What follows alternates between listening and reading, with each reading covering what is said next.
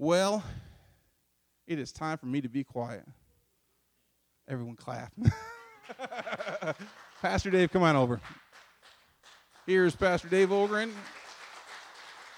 I know for, I know for for many for many that are here that you were their pastor. For, how, how long ago were you the pastor? nineteen seventy-nine to nineteen eighty-seven. Before I was born. God bless you. Thank you. There you go. Well, most people say that. Yeah, Colleen and I came here when we, I think I was twenty-nine, and uh, had eight wonderful years here.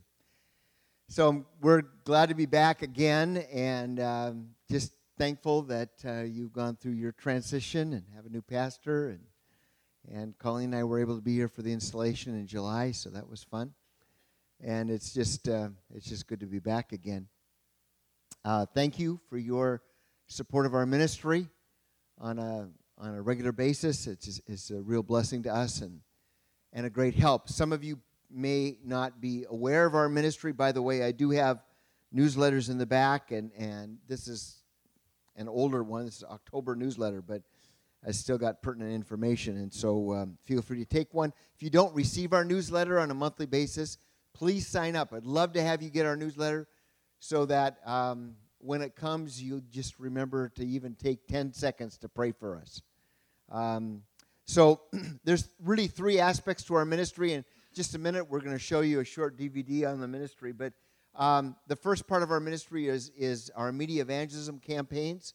We've done over seventy cities around the world.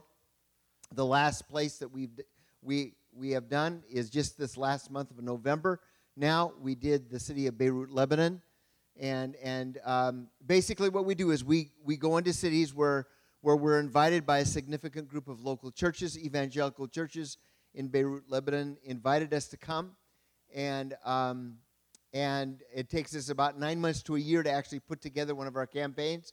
And basically what we do is, is we gather the churches together. We ask them to pick twenty-four to thirty of the best testimonies, life stories from their culture. And then we do documentaries on each one of those people's lives. So at the end of the day, we have twenty-four to thirty life stories that are camera ready for television. We purchased television time on secular television for a whole month. In fact, in Beirut, Lebanon, we were on three television channels, in, in, including the Lebanese state television. Uh, so every night there's a different life story on television. There's no preaching. There's no plea for money. Our name is nowhere. It's simply a life story from their culture that proclaims the power of Jesus Christ to transform lives. So basically, they're telling their story, what their life was like before they came to Christ, how they came to Christ, and what their life is like now since they've come to know Jesus. At the bottom of each life story is a website and a phone number. The phone number is connected to a call center, so we train hundreds of people in in in many places, thousands of people, to staff the call center twenty-four hours a day, seven days a week during the month of programming that's on television. Previous to the campaign, like about a week previous, we do all kinds of advertising, billboards, bus billboards, full-page newspaper ads, um, radio and television spots. Basically, just all kinds of advertising happens. Uh, churches prayer walk neighborhoods. They pass out hundreds of thousands of brochures that that that that that also advertise the campaign with with the television stations listed and and the times that the programs will happen. And then and then it all begins, and um, people begin to call into the call center, and and um, we print a book every place we go. This is the book we did in Mumbai, India last year, um, and it's very similar to the books we do all over the world. And and basically, it's got life stories in it from people right from within um, uh, Mumbai, India, in this case. But but but every city, of course, has life stories in it from within the city. Um, uh, people who actually gave their testimonies on television. And then in the midst of the testimonies, there is very simple evangelism, discipleship materials, who is Jesus, all the way to how to receive Christ. And so we print thousands of these. Um, I think we did forty thousand uh, books for Beirut, Lebanon. We did over three hundred thousand for, for Mumbai, India. We had two hundred sixty-four thousand people call into the call center in Mumbai. We've had over thirty thousand in Beirut, Lebanon. Um, the difference of numbers, of course, is is is Mumbai is second largest city of the world, so uh, twenty-three million people. So you're talking just tremendous a number of people. Um, but but in every place we go, we have we we have thousands and thousands of people that respond. And our goal is that everyone who calls into the call center, our goal is to have a live person from a local church from their region who actually hand carries the book to their home and and develops a connection. And our goal is to get into their homes for four to five weeks uh, to go through the book with them. We see thousands and thousands of, of these people come to Christ and assimilated in the local churches. So it's a it's a marvelous outreach. Um, as I said, we just finished Beirut, Lebanon.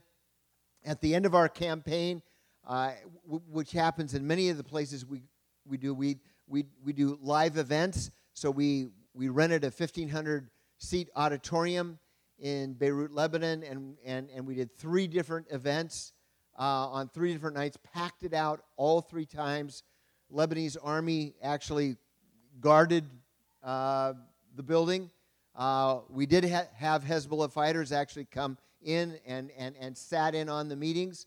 Uh, it was a marvelous, marvelous outreach, marvelous outreach. Uh, we were told that Lebanese people do not respond to altar calls very well. Hannu Haukka told me, he said, I could not count how many people that were coming forward to receive Christ. Just absolutely thrilling, absolutely amazing. Um, thirty thousand books have already been distributed, um, e- even international. Jordan, uh, the Bekaa Valley, where there's two million refugees in one refugee camp, uh, Syria, as, as well as Lebanon. And two hundred thousand brochures distributed, fifty-seven churches involved. So they got their hands full to follow up on thirty thousand people.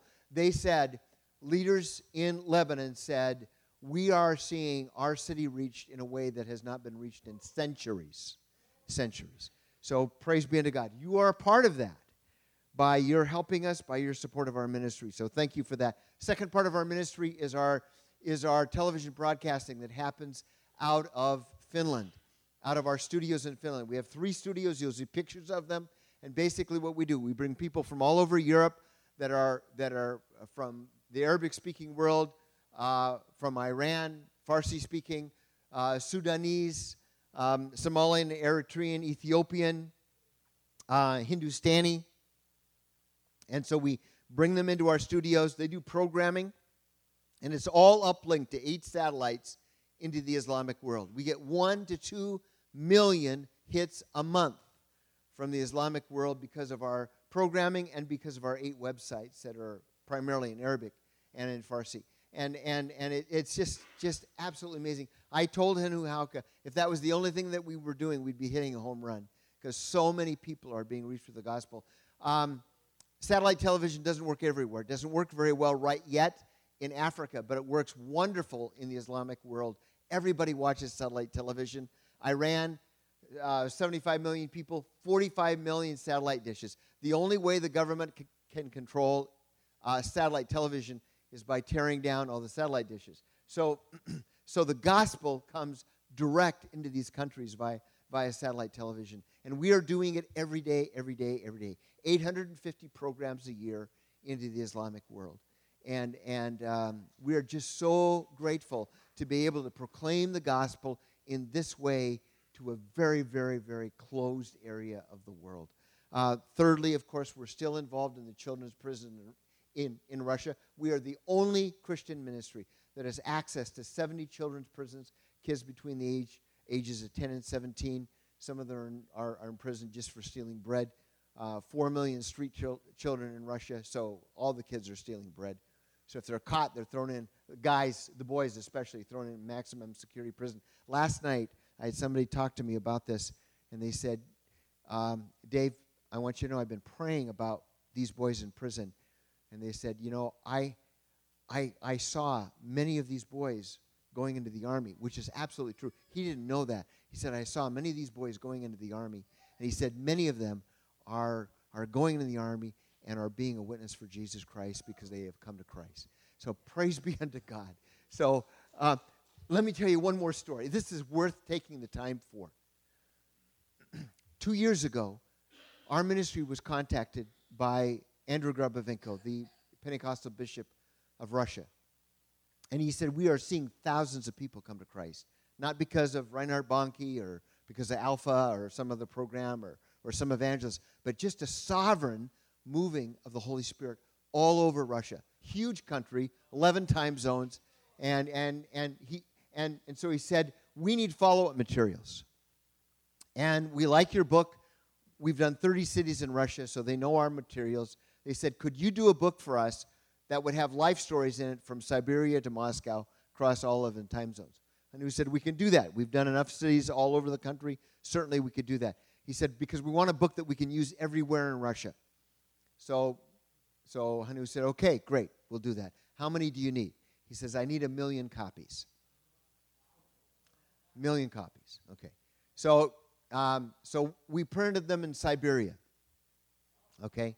And and and you could never bring them into the country, but but you can print them in Russia still. And and and, and so we printed a million copies. About eight months ago, he calls back. He said, you know, in the last year and a half, we've we've we've planted one thousand new churches in Russia, and and and he said we have distributed these books all over Russia. In fact, they're all gone. We need more books. He said. Not only that, but the Baptist Union has joined forces with us to reach Russia with the gospel of Jesus Christ. And they want to be involved in this outreach. And they also want to use this follow-up material. So we need more books. Okay, Hannu says, how many do you need now? Five million. So we have just printed another two point eight million. This is thirty cents a copy. You do the multiplication, you realize... You know, we're talking about a million-dollar project just in the books alone. Then he said, we're, we're totally out of Bibles. I mean, they print Bibles in Russia. But because there's so many people coming to Christ, he said, we don't have hardly any more Bibles left. Could you help us print Bibles? So now we are in the process of printing another uh, three hundred thousand Bibles into Russia. And and and and by the way, this this this gives that Russian report concerning concerning what's what's happening in Russia. So again, thank you. And and you say, well, you know, our, our little church here in Esterville, yeah, but you multiply that. This church, another church, another church, another church, as as well as just tons of people in in Finland that are supporting our ministry, just regular mom and pop people, you know, that we have sixteen thousand donors in Finland alone that are giving towards our ministry. And then God has blessed us with contacts with people that are that are wealthy business guys who, some of them are living on an eighty twenty plan. They they live on twenty percent, they give away eighty percent every year. Um, one guy I met in, in Kiev, Ukraine, uh, he wasn't bragging. He just, he owns malls in Canada. And he said, you know, God has so blessed us that we live on five percent of our income. We give ninety-five percent away every year. You know, so, so you know, it happens when we all work together. So thank you for being a part of, of our ministry and our work around the world. My next campaign is Paraguay, um, Asunción, Paraguay. The next one that we're actually doing is before that is, is Sri Lanka. The whole island of Sri Lanka. Colombo is the capital that we're focusing on, but it's going to reach the whole island of, of Sri Lanka. Some of you don't know where that is. It's just south of India, and it's an island nation all to itself. Millions of people. And and that's our next actual direct outreach. So thank you again. We'll show the short D V D, and then I'll come back and uh, preach a little while.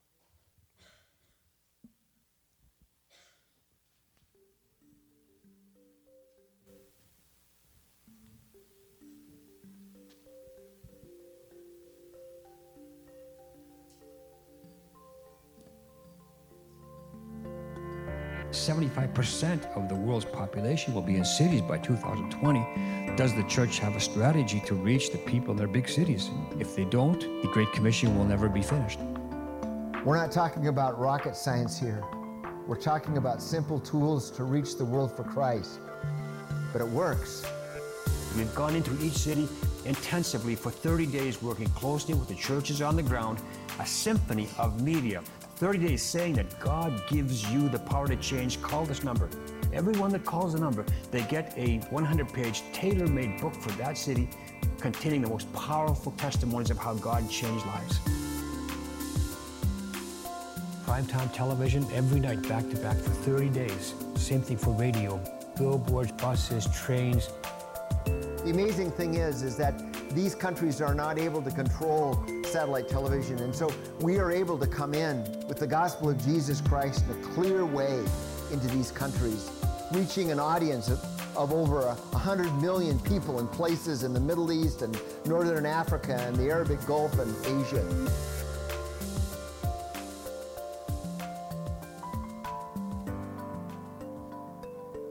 Uh, these boys end up in prison, and the whole reason why they are there is because there's nobody at home loving them, feeding them, taking care of them. There is no mother and father. But the colonel said, the words that you spoke today about Jesus Christ has meant more to these boys than the clothes. You're talking about their future.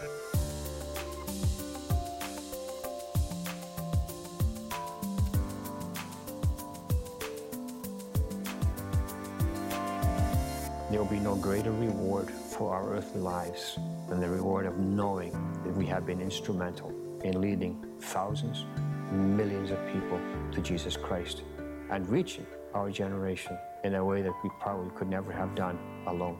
But together, we're doing it, and you are sending us.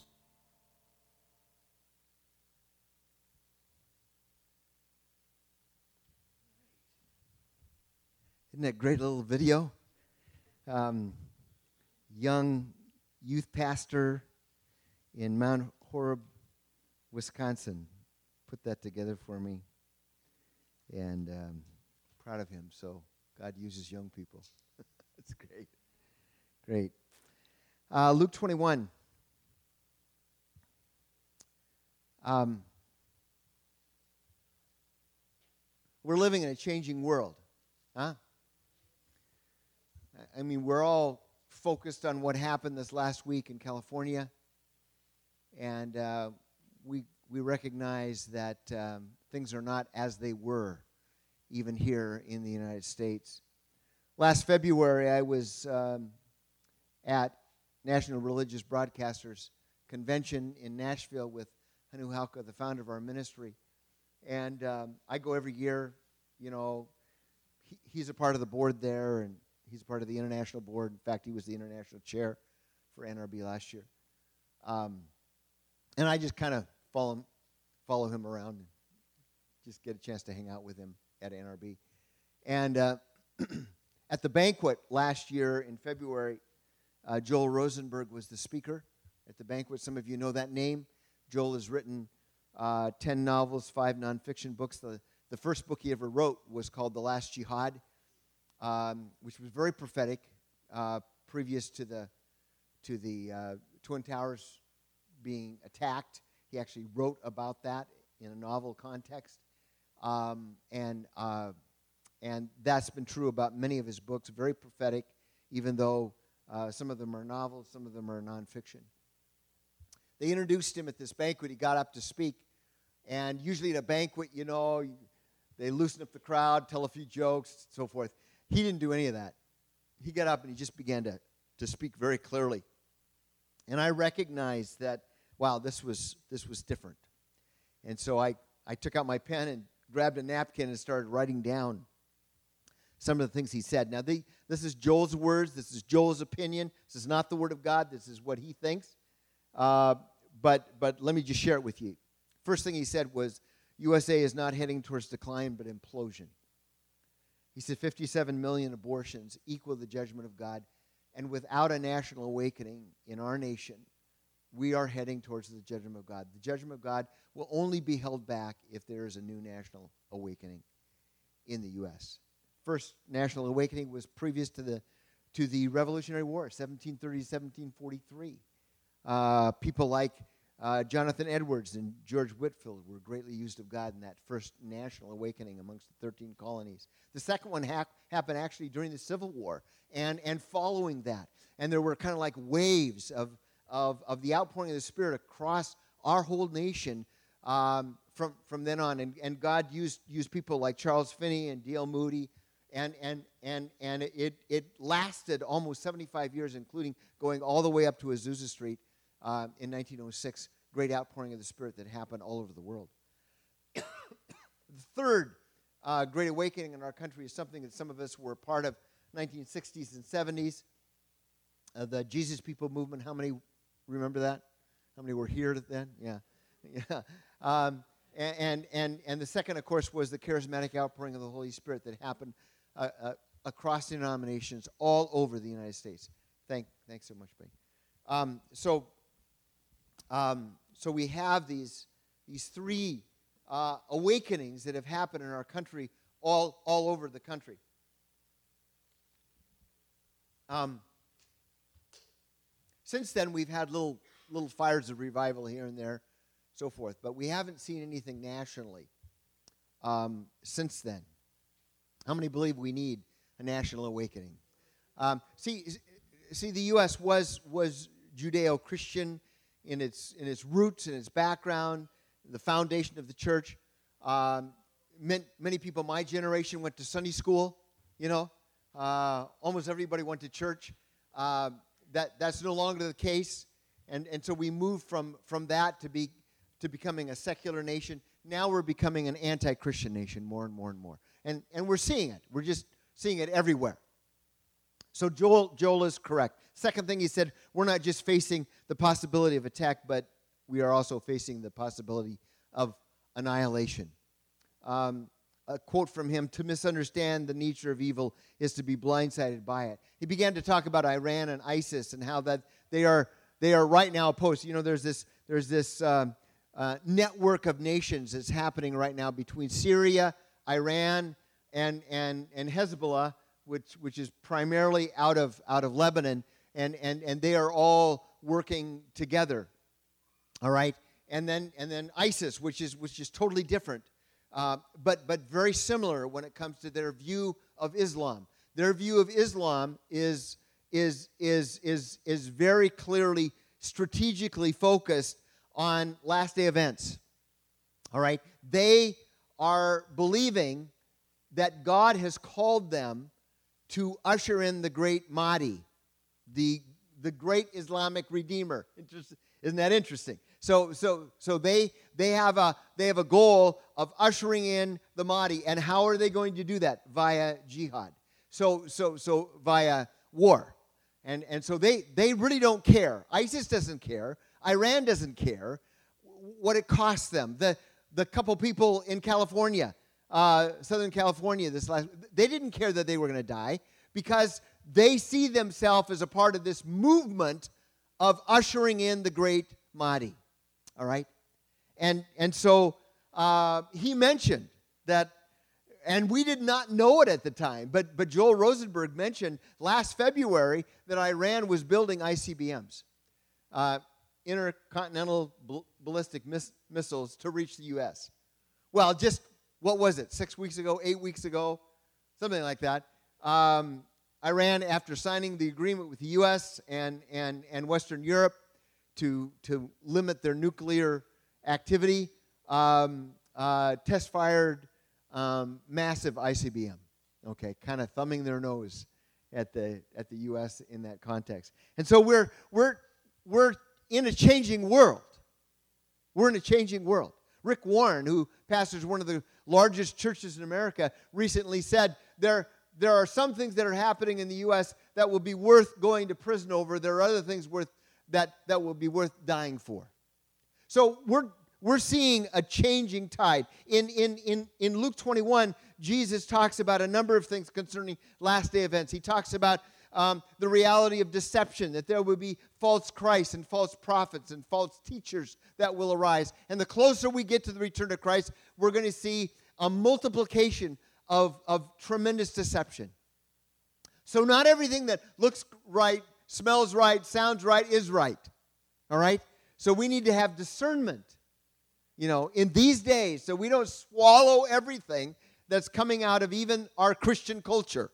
All right? So, so we need to have our eyes wide open to the reality of deception. Secondly, he talks about, in verses ten and eleven, talks about wars and tumults and nations rising against nation, and earthquakes, famines, pestilence. He says this stuff is going to happen before the coming of the Lord. And then he talks about the reality of persecution in verse twelve. But before all this, they will lay their hands on you and persecute you, delivering you up to synagogues and prisons. You will be brought before kings and governors for my name's sake. This will be your opportunity to bear witness. Settle it, therefore, in your minds, not to meditate beforehand how to answer. For I will give you a mouth and wisdom which none of your adversaries will be able to withstand or contradict. You will be delivered up even by parents and brothers and relatives and friends, and some of you will be put to death. You will be hated by all for my name's sake, but not a hair of your head will perish. So, so kind of a a tongue-in-cheek statement Jesus makes, because at one point he says, some of you are going to die, and, and the next statement he says, not a hair of your head is going to perish. What is he talking about? He's talking about the reality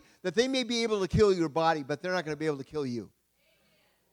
You know, and, and, and so he's talking about the reality of persecution. Now, we have not, in our culture, I didn't preach about persecution here when I was pastoring here. You know, I... I I pastored thirty-five years. I don't know. I don't know if I ever had one message simply on persecution, because it didn't fit our culture. It didn't fit where we were at. But but but we need to wake up and realize that those days may be changing for our nation, and not that we need to live in fear, or not that we need to live with a sense of saying everybody's trying to persecute me, have a martyr complex, but but but an awareness that we have We have been blessed by God with a persecution-free culture for a very long time, and but that may be coming to an end. And so what Jesus said in John fifteen, when he says, they hated me, they're going to hate you. Okay? We need to embrace that reality. Jesus said in the next chapter, in, in, in chapter sixteen, he said there's going to be some of some some who will think they're doing God's service by killing you. That's reality. Philippians chapter one, uh, Paul says, it's been bestowed upon you. It's been gifted to you. God has given you a gift to not only believe, but to suffer for the sake of Christ. Second Timothy chapter three, all who live godly in Christ Jesus will suffer persecution. That was true in Paul's day. If you were going to serve Jesus, if you're going to be a Christian in that culture, you were going to pay a price. Well, you know, we haven't had to preach that scripture, because it hasn't related to us, even though it's related to our brothers and sisters all over the world. North Korea, it's estimated there's forty to fifty thousand Christians in labor camps today, right now, just because they love Jesus. Just because they love Jesus. Peter says in First Peter chapter two, to this you've been called. This is your calling. It's You, you've been gifted with persecution, and this is your calling. You've been called not only to believe, but to suffer for the sake of Christ. So, so Jesus goes through the process of talking about sun, signs and suns, moon, and stars, on earth, distress of nations, perplexity. We got that, don't we? I mean, look at immigration. Look at look at Germany with eight hundred thousand new uh, refugees flooding into Germany. You know, we're concerned about ten thousand. They got eight hundred thousand. That have not been vetted. Amazing. You talk about perplexity. You talk about people's hearts fainting with fear, for foreboding for what is coming. And then Jesus says, you'll see the Son of Man coming. Now, um, I mean, we're all aware of world events. And I, I could talk more about that. I'm not going to. International financial insecurity, China with the Spratly Islands, South China Sea, the rise of ISIS. I, I mean...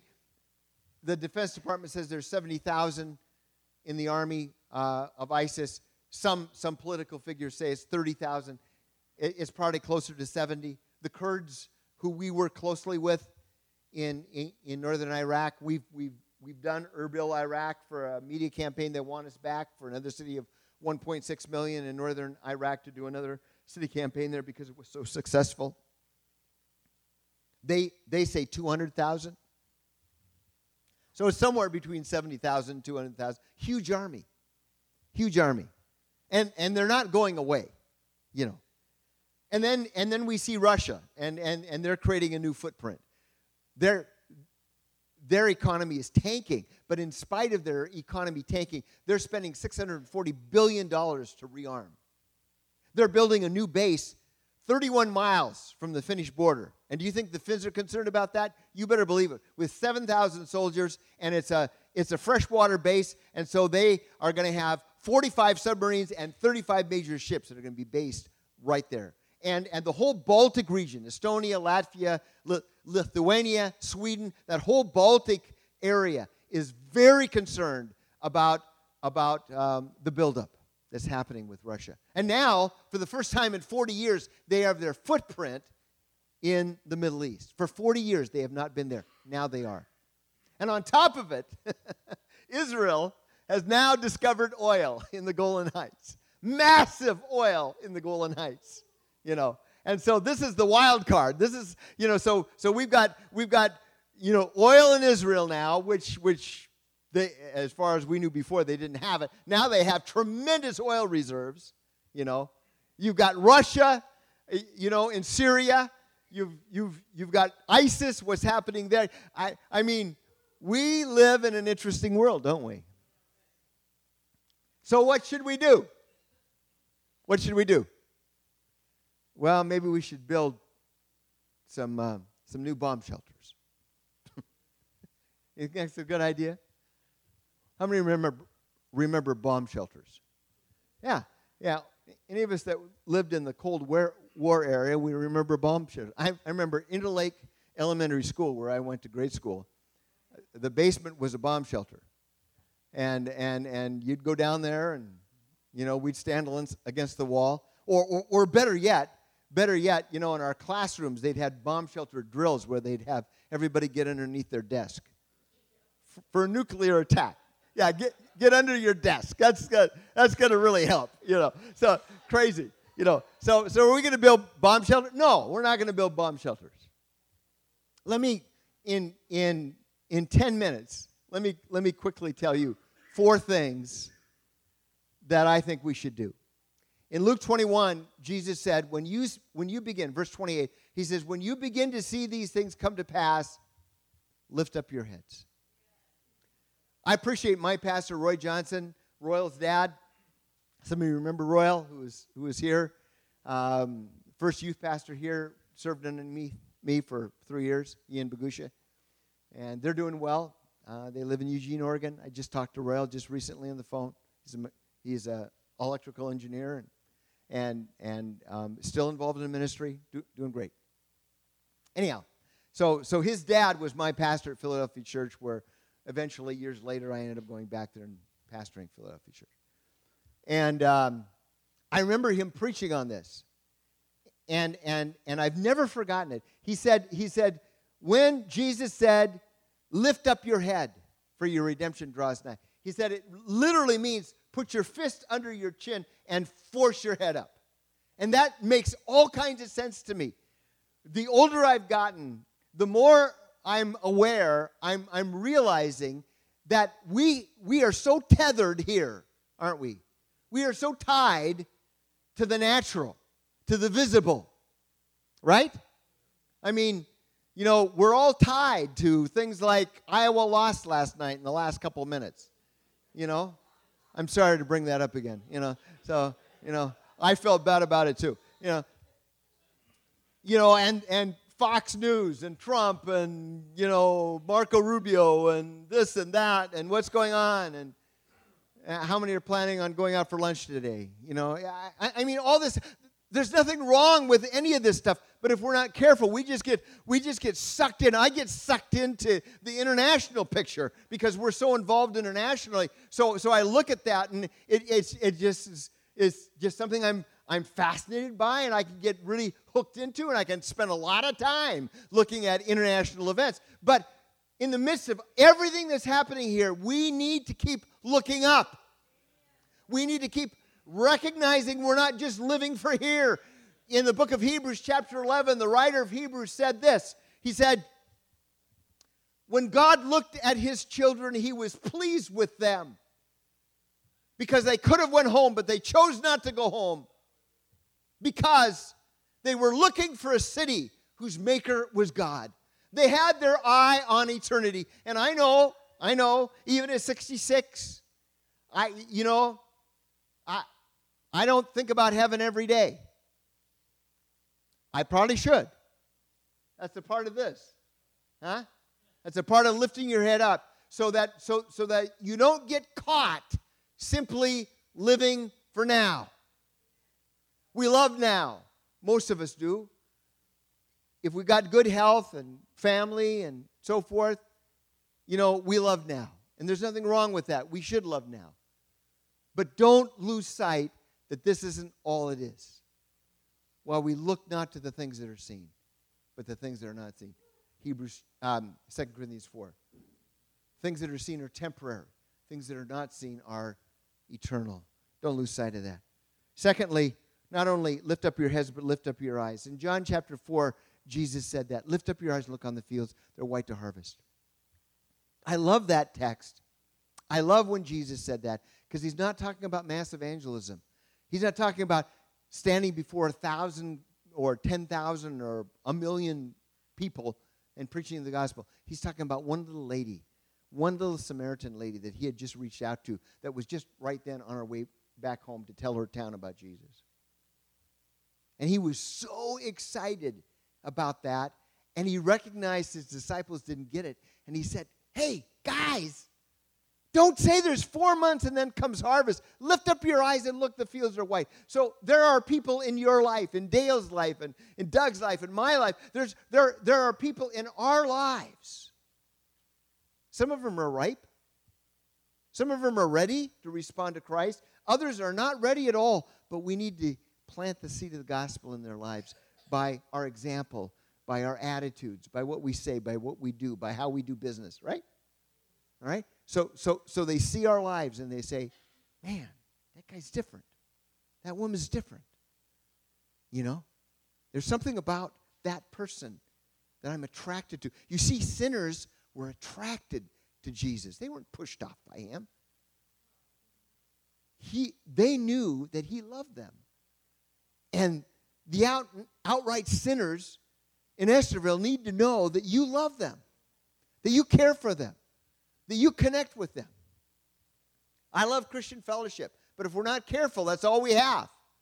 When was the last time you had a stinking sinner to your house for dinner? I, I mean, yeah, I mean that's the reality for, for Colleen and I as well. I mean, we can we can oftentimes get so so encapsulated by, by Christian fellowship that we lose sight of the fact that God has called us to to not only lift up our heads, but lift up our eyes and look on the fields that are right within your grasp and reach people for Jesus Christ in every way you can.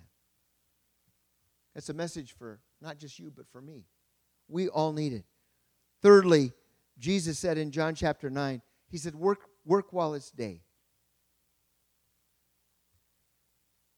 The night is coming when no one can work. I mean, you get that. Life is uncertain. Um, I mean, if any church gets that, you get that. You know, we think about Alan. I, I, every time I come, I can't but not think about Alan. He didn't know. He did not know that was his last day here when he passed.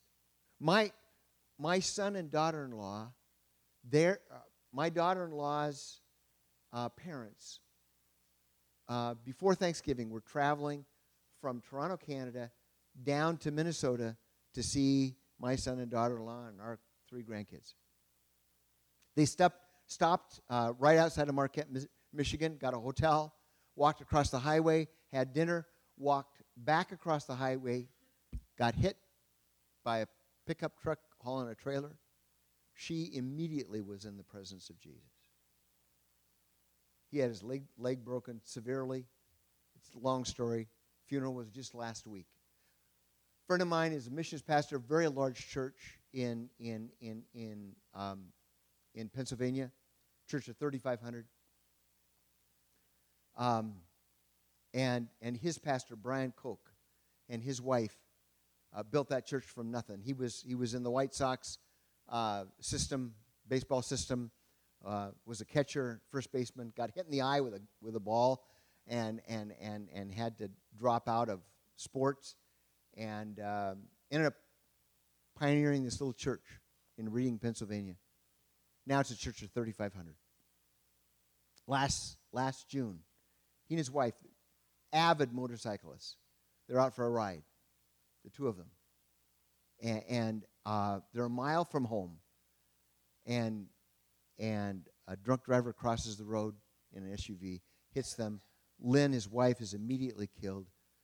Brian has his leg amputated, um, uh, had to have seventeen surgeries, was unconscious for an extremely long period of time. In fact, so long that his um, the, the children decided, you know, we need to go ahead and have Mom's funeral because we don't know when Dad's going to wake up.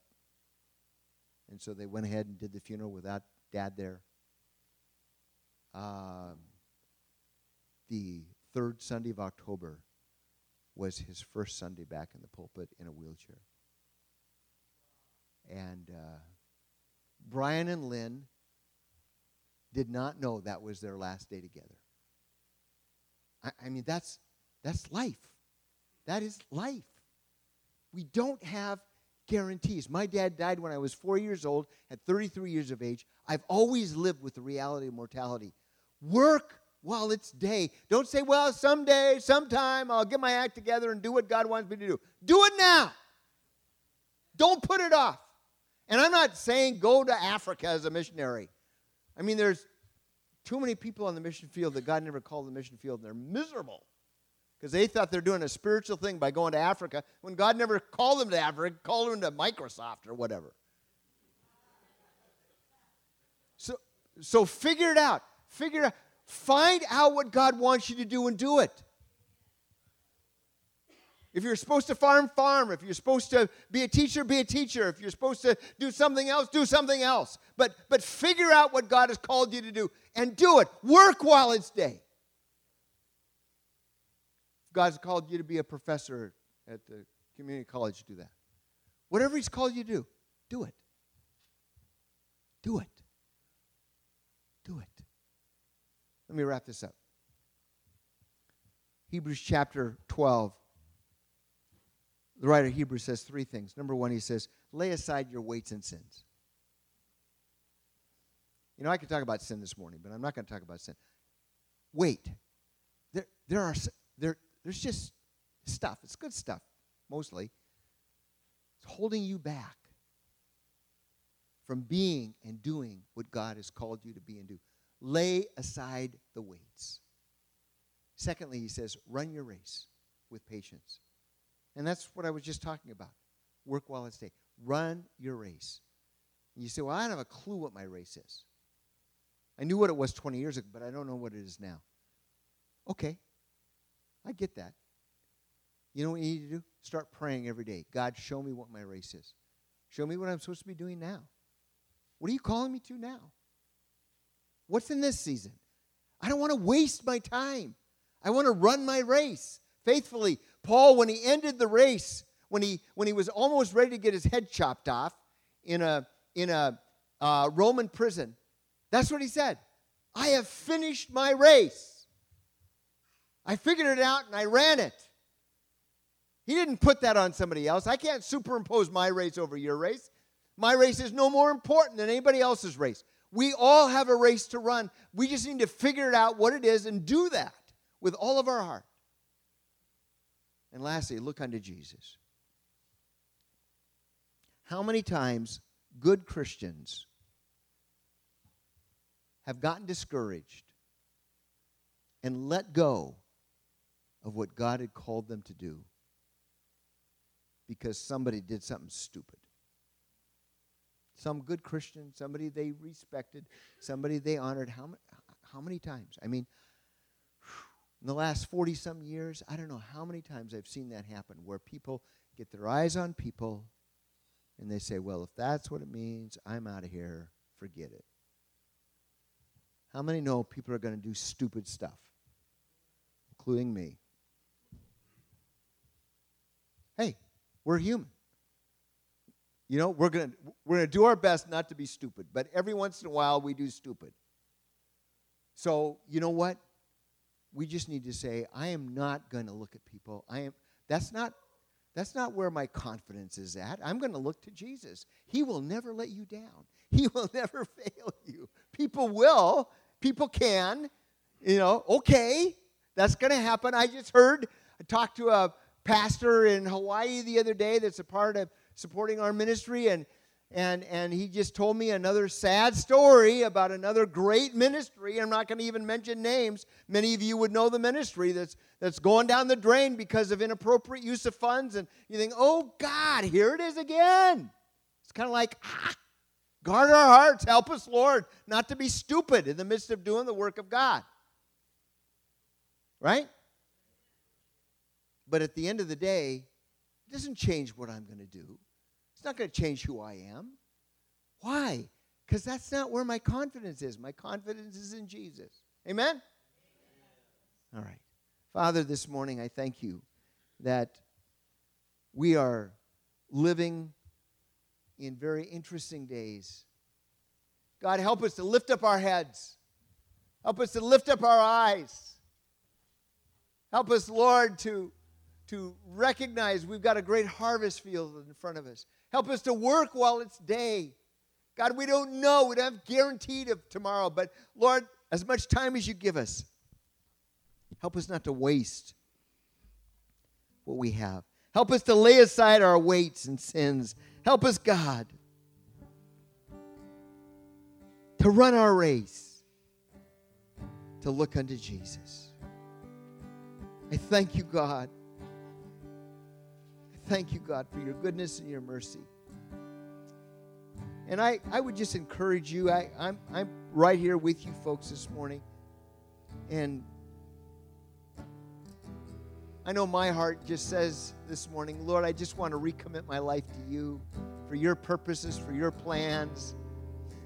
Help me, Lord, to, to keep looking in the right direction. If you If if that's your heart, just, just raise your hand to the Lord and say, God, here I am. I'm just recommitting my life to you for your purposes, for your plans, to do what you've called me to do, to go where you want me to go, to be involved in your plans and your purposes. Thank you for that, Lord. God, we just commit our lives to you today to serve you and to follow you, to be your hand extended in small ways, in large ways, however you would call us, God. Thank you, God, for your goodness and your mercy and your grace in our lives today. And as in just a moment, we're going to be partaking of communion, Lord.